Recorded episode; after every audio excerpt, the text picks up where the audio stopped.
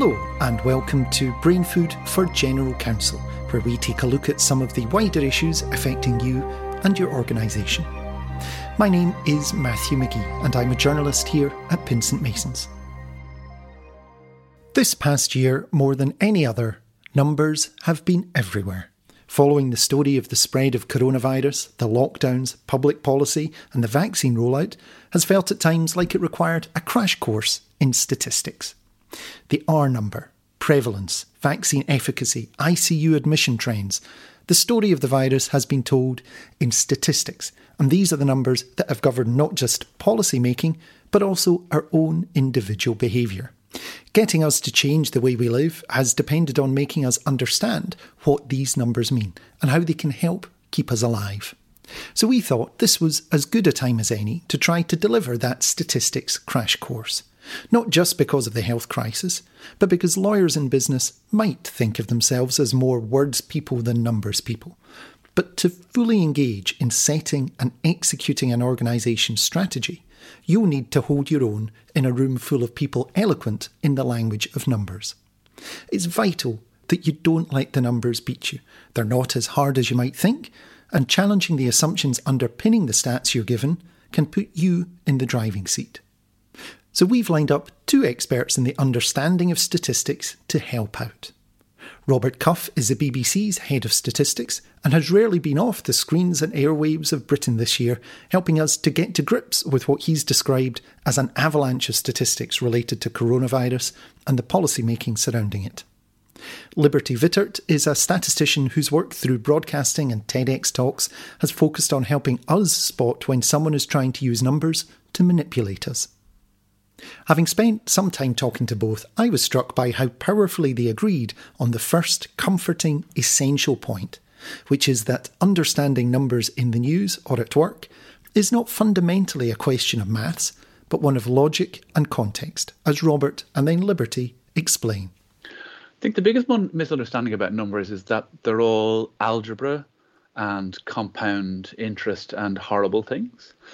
But it's kind of like it's kind of like parenting and that you think it's going to be these complicated conversations where you negotiate how to build a human and create their confidence and all these really interesting questions when really the skills you absolutely have to master are picking things up off the floor and not forgetting things when you go to the park. And it's the same with numbers. Most of the skills that you're dealing with all the time, they're not high end mathematical concepts. It's a bit of confidence, doing a bit of counting, maybe addition if you're really pushing it. Um, and that can get you most of the way. And certainly a lot of the data journalists that I work with, those are the skills they master. So it's really critical thinking and applying the context and not letting the numbers put you off. Now, you do need to do a little bit of number work in order to get to that point, in order to not be scared away from the conversation. Um, so you have to be pretty confident, you know, looking at a row of numbers, working out an average, which you can do in Excel in about a, you know a second or two. Um, but it's getting rid of that first feeling of when somebody throws you a spreadsheet or throws you a set of accounts that you don't think, oh Christ, but that you start to think about it critically about about the business and what these numbers could tell you about the business. The key thing with understanding numbers is applying your understanding of the question to understand where do the numbers come from and what do they mean? And can I trust them? And most of the questions around that don't really require any significant mathematical understanding. In fact, one of the, the editor for the first series of more or less kind of a, a fairly very popular numbers program on the BBC, English graduate, and he said being an English graduate was fantastic because it gave him the permission to ask the stupid question to say, but what what is GDP? That really forced people to explain the story and not to disappear off into to technical mumbo jumbo. What ends up happening is you hear these numbers, you have these experts telling you things. And if you've been worried about numbers or you're not comfortable with them, you then tend to just say, okay, okay, I, I don't even know what to ask. When in effect, the questions that I ask when I am presented with these types of studies or reports are literally, and I am not exaggerating, they are as simple as who, what, how, and why. Who is it that we really want to know these numbers about? What is it that we actually asked? How did we interpret it? You know, that has to do with increases and decreases in risk. You know, if you say uh, there's a 100% increase, well, 100% increase from what? Right? If it's a tiny thing in the very beginning, then it's going to still be a tiny thing, even if it's a 100% increase. And the final question is why? Why do these numbers really matter? How do we make them mean something? We see in the news trillions, billions. What do these numbers actually mean, and how do they affect real people? This programme is for very senior lawyers working at major international businesses, a serious, capable bunch of people with extensive business experience. Yet, I'm prepared to bet that more than a few listeners will experience some anxiety and a lack of confidence when the talk turns to numbers, with a sometimes non trivial impact on the level of participation in decision making. The good news is that if this is you, you're not alone. There's a major cultural issue at play here. We just don't yet see numeracy as being as important as literacy. We accept people just opting out, and we shouldn't. Well, one of the main things I see over and over again in my work is people being a little bit afraid of numbers. And the problem is, whenever we're afraid of something, you know, we don't understand it. And you get this, um, this sort of almost ethos. So if you think about it, your kid comes home from school and he says, you know, mom or dad, I'm just, I'm just, I'm terrible at reading. I can't read. At no point does the mom or dad say to, you know, little Johnny, it's okay, Johnny, I never learned to read and I did fine right? We never say that. We figure out ways for kids to read. We have made the decision as a society that you have to read to be able to be a functioning person. The problem is we don't do that with math. You know, little Johnny comes home and says, Mom, Dad, I'm really terrible at algebra. And mom or dad goes, It's okay, Johnny. I was terrible at math too, and I did fine. We need to change that conversation. I have a real belief that anyone can do math. In fact, I actually failed math class in ninth grade, which is about 14 years old. And the school, the, the, par- the teacher called in my parents and said, Liberty's just not smart enough. Um, now I have a PhD in math, so clearly I was capable of doing it.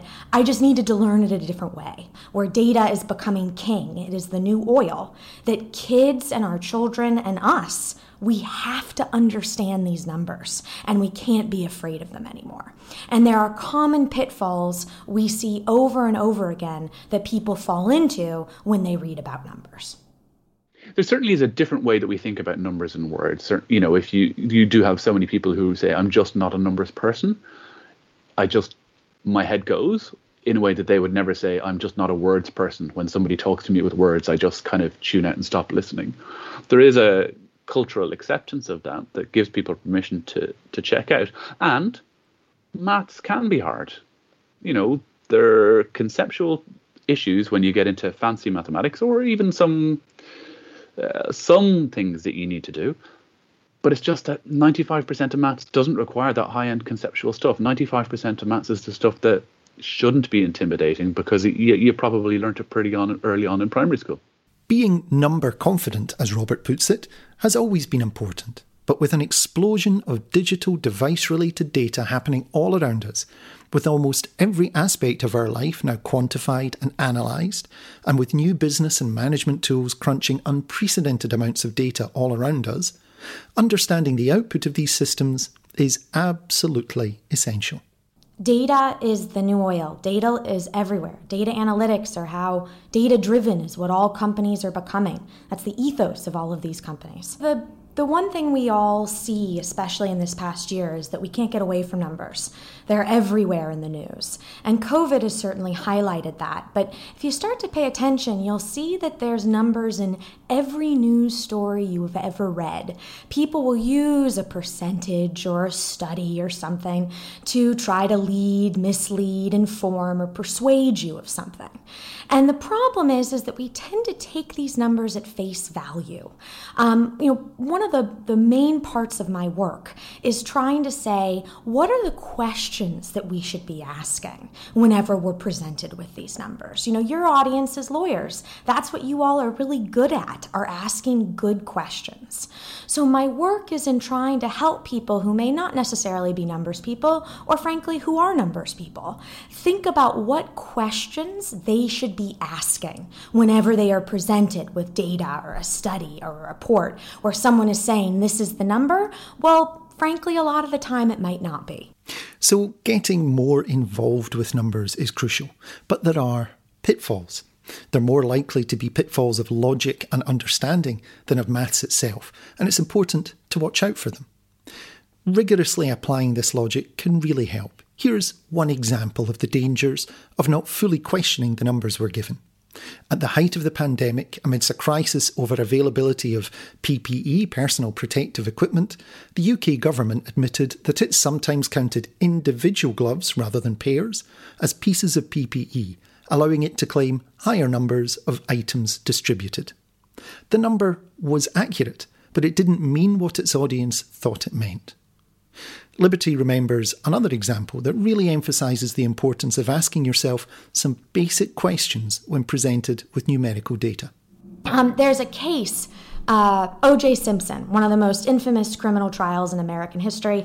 So during the trial, um, his lawyer, Alan Dershowitz, made a very interesting statistical argument. He said that while it was known and definite that OJ physically abused his ex wife, Nicole Simpson. They said it didn't matter because 4 million women in the United States are abused by their domestic partners every year. But of that 4 million, only one in 2,500 are then murdered by the domestic partner that abused her. So the chance that OJ killed Nicole, based upon the fact that he beat her up, is 1 in 2,500. Obviously, not enough to convict someone. And this was a highly persuasive argument to the jury to say the fact that he domestically abused her was not relevant to the fact that he could have murdered her. But what the jury, and most certainly the prosecution, should have realized is that the statistic that Mr. Dershowitz stated was completely irrelevant. And here's why. In Mr. Dershowitz's situation, we have living women who are currently victims of domestic abuse. What's the chance that the guy that abuses her is going to kill her? 1 in 2,500. That's true. He didn't lie. But that is not the sample that we care about. We don't care about living women who are currently victims of domestic abuse. Because at the time of the trial, Nicole Simpson was not a living woman, she was a murdered woman. So the group or the sample that we want to know the statistic about is murdered women who happened to have been abused by their domestic partners. So the real question is of murdered women who happen to have been abused by their domestic partners. What's the chance it was the domestic partner that killed her and not that she was the victim of some random homicide? And in that case, the answer is 9 in 10. So there was a 90% chance that O.J. Simpson killed Nicole based upon the fact that he abused her, not a 1 in 2,500. And that is a simple slip of the tongue of the who. Who is it that we really want to know these numbers about? It's very easy to get confused with something that seems so outrageously simple. But what I want your audience to see is that this was the most publicized criminal trial in American history. The entire world was watching this. The prosecution's entire careers were riding on this. They had every single thing at their disposal, and they missed this. So, what I think is really important to see is that it can be so easy to get bogged down in these numbers and not take a step back with a little bit of common sense and ask a question that almost seems dumb. It's so simple of who do we actually want to know these statistics about? One of the things we all find hard is understanding big numbers. Even comprehending whether a number is actually very big or not can be a challenge. Two numbers can seem very similar to us, yet one might be 10 times bigger than the other, which makes quite the difference on a corporate balance sheet. Luckily, Robert and Liberty have some tips on how we can break numbers down and make them more manageable. It's really easy to get blinded by somebody throwing billions around or hundreds of thousands. The most important way to make those numbers make sense is to put them in context uh, and ch- often to change the scale one example is government minister comes on the uh, on the radio says we're putting four billion into preschool childcare provision over the term of the next parliament because we care about children and the baby eating opposition don't. And four billion, of course, is a massive number. you know, the term of a parliament, five years. Okay, so that's 800 million quid. Um, but there are 4 million kids aged under five in the UK. Uh, so it's probably, what, 200 pounds a child a year? Four, four quid a week?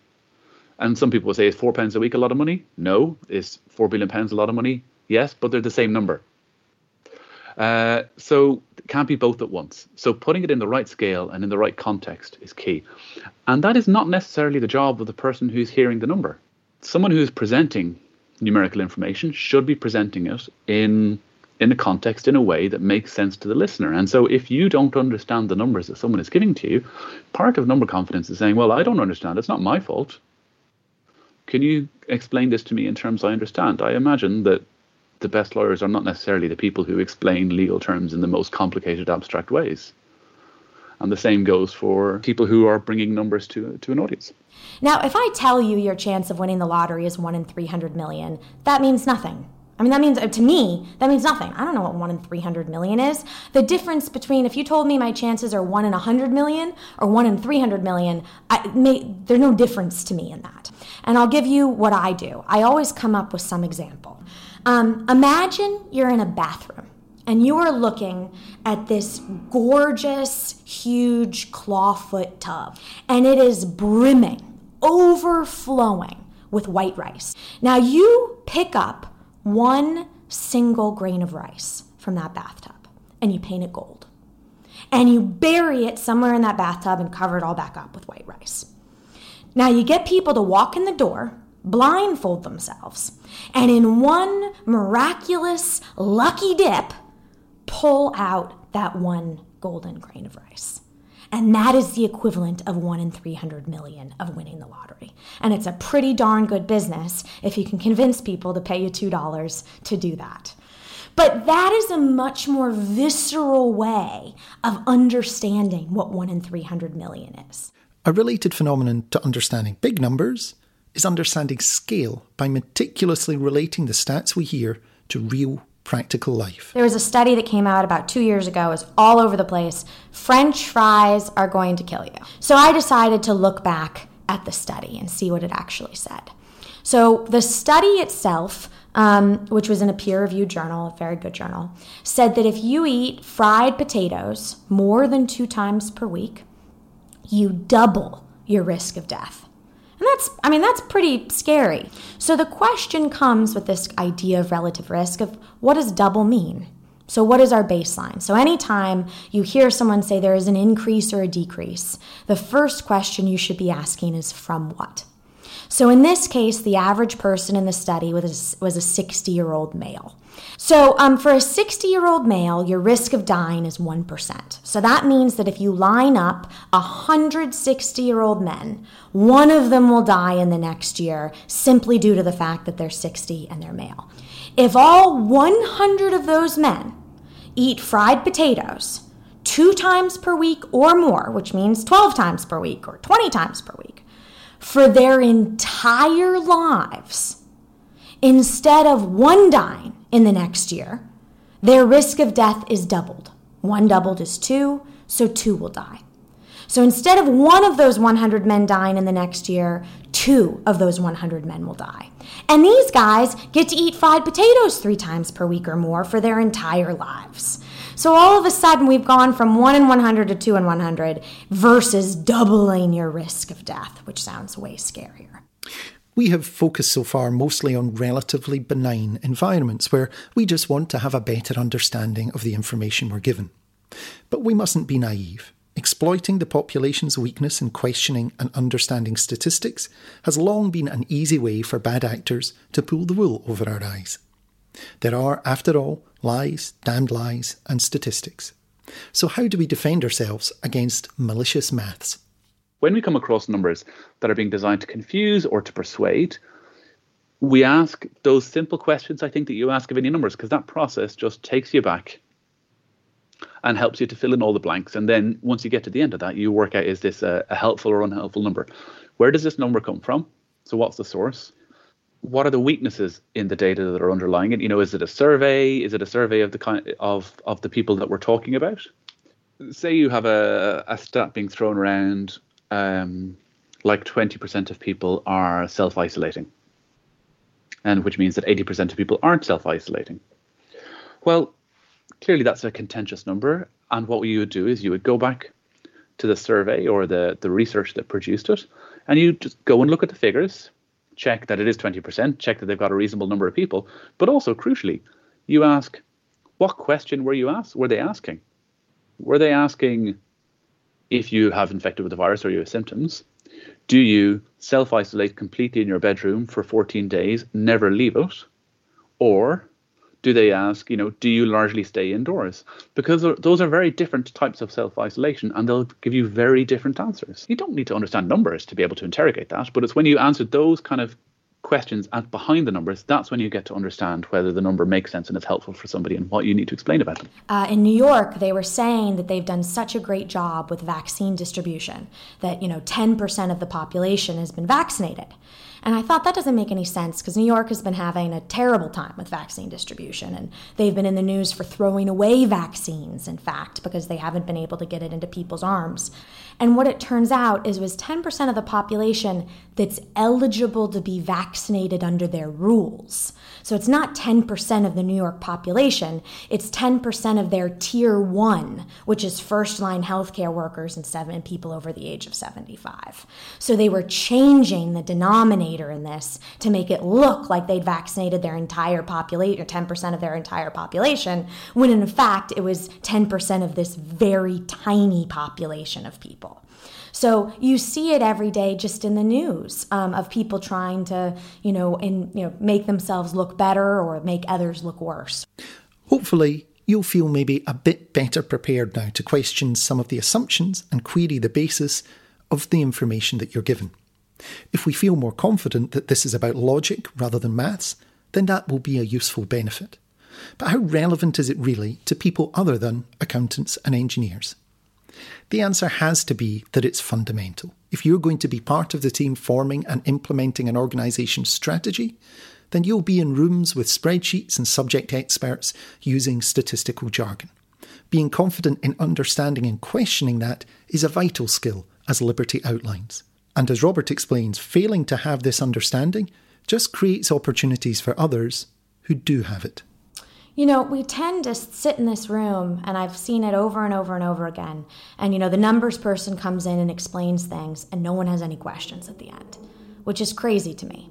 I get it. You think these numbers people, you know, this is their job. They're so smart. They know all these numbers. They have all these fancy graphs and fancy models. I think it is just so important to take a step back and say, let's break this down a little bit ask these basic questions. You know, think about the PPE meeting where one glove counted as one rather than a pair of gloves. You know, that is a common sense question. Just say, wait a minute, what exactly is this million things? Or what exactly is this two million things? Or break it down for me a little bit. Stop using the jargon. It's something that both the numbers people presenting need to be better at, and the people in the room without the numerical background need to be better at asking for, which is to say, let's distill this down into something that makes sense and stop using your ridiculous jargon that no one understands. And I think that if both people were willing to do that more, we'd be in a much better place. So we've had this huge deluge of numbers over the course of the last year, and people will react to that in different ways. So some people are monitoring the case numbers, hospitalization numbers, admissions, intensive care, are the the ONS survey telling you about the infections and keeping a very tight eye on it all. But there are probably also a cohort of people who who just want to pull from that that um, Niagara Falls of data, like the key numbers that they need. If you were to do that, you'd pick out two things. You'd pick out R and the infection rate. If you have those two numbers in mind, you can kind of boil down everything else and ignore the noise, and then just focus in on those simple things that answers the questions that are most relevant to you. And there's, yeah, and that's that's the, that's the, one of the best ways of dealing with numbers is finding the things that help you answer the question you need to know. The experts uh, the chief medical officers were saying these are the two numbers you need to know. So find somebody who does know and helps you to focus on the things that you need to to pay your attention to, and make sure that when you they tell you, they tell it to you in language that you understand. So it's not about like pulling yourself up by your bootstraps. It's about using other people to help focus your attention and effort on the things that really matter. Not being number confident just creates fantastic opportunities for people who are. So before I worked in the media, I was working for a drug company and you know, before I was 30, I was sitting on the committee that was running a drug with scientists who were 15 years older than me, virologists, been working on HIV drugs for years, medics, phenomenally trained people. Um, and I wasn't unusual. All the statisticians on these committees were were pretty young, because a lot of people were not number confident, and you need one professionally numerate people. So creating these, it's great that people create these opportunities for me and for people who love numbers, but it's probably not great that they're doing it for themselves.